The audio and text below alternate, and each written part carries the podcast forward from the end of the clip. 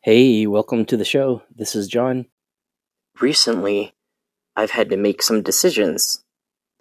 I'm not talking about the decision of what should I have for lunch? What should I have for a snack? Something easy on a day-to-day basis.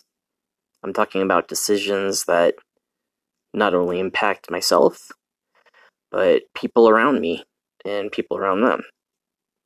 Basically, life-changing decisions. And it really got me to thinking about what exactly makes a good decision based on what is going on. And from what I've found throughout the years, it's not really a decision based on, oh, this is a better, or this is the best one, and that's a wrong one. It's usually this is a better decision than the other one. And that's what I've come to find, especially during the present, right now. Let me walk you through how I've made a decision currently. It's real easy to react with emotion. After all, we're humans, you know? So if somebody does something, we react to how that person acts or what they do. And like my dad has always taught me throughout the years, every action has a consequence. Everything we do or we don't do has a consequence. I think that's huge. That's huge, huge. It's wisdom that we should all remember. Because when we make a decision, we have the choice of doing something and take action, or we don't even have to do anything at all. Now, with this decision, I'm not going to go into the details or the specifics. That doesn't matter. What matters is I've come to realize, living with bipolar disorder, that there is something we all need to do in order to function and manage on a day-to-day basis. I'm sure you've been told throughout your life, if you haven't already, you will, that when you do something for yourself, it's considered quote-unquote selfish. If you go work out, that's selfish. If you meditate, take time for yourself, that's selfish. But in reality, that is not selfish. It's actually one of the most selfless things you can do, is to put yourself first, because you're putting yourself in a position to help others. That's been my experience. If I take care of myself, if I work out, if I take my meds, eat well, exercise, all the things that I need to do on a daily basis to stay healthy, that gives me the opportunity to help others. So in reality, I'm doing one of the most selfless things that I could possibly do. If I don't do these things on a daily basis, I get sick. I start to exhibit symptoms of my bipolar disorder. My energy level fluctuates. Motivation fluctuates. I either I start dipping down and get really depressed, or I start to go forward, fly up high into mania. So when you're making decisions, one of the number one suggestions I can make is to put your mental health first.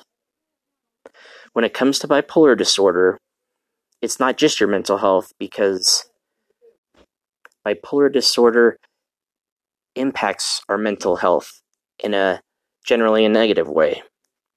But when we manage it, it's in a good way. Now, when you make a decision, though, you want to ask yourself, is this going to impact me negatively?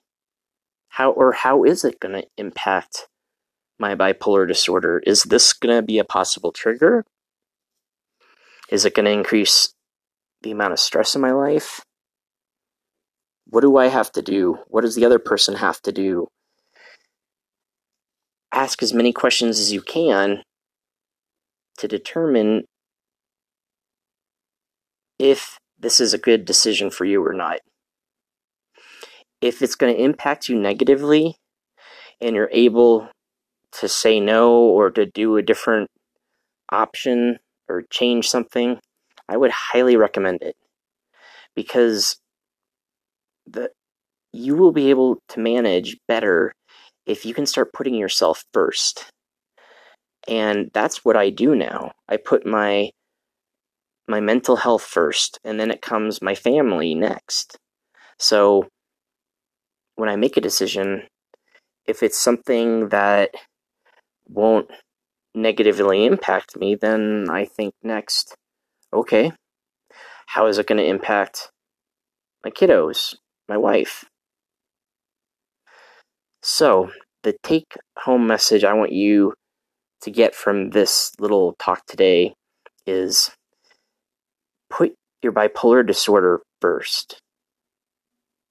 When you make a decision, make sure you do what's in the best interest of your mental well-being.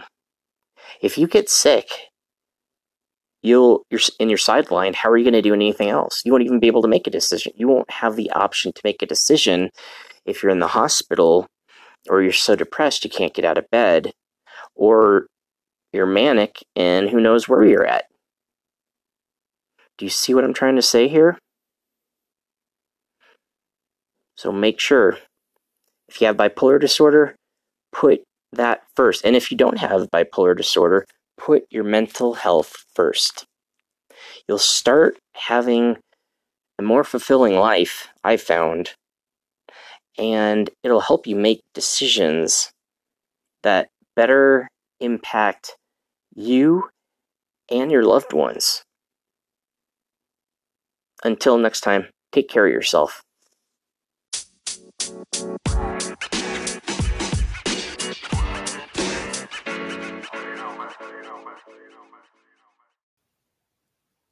If you found this podcast episode helpful in any way, please consider pledging financial support to me and my mission of empowering those of us living with bipolar disorder. Your pledge allows me the ability to record these episodes and provide them to you. Thank you for your consideration.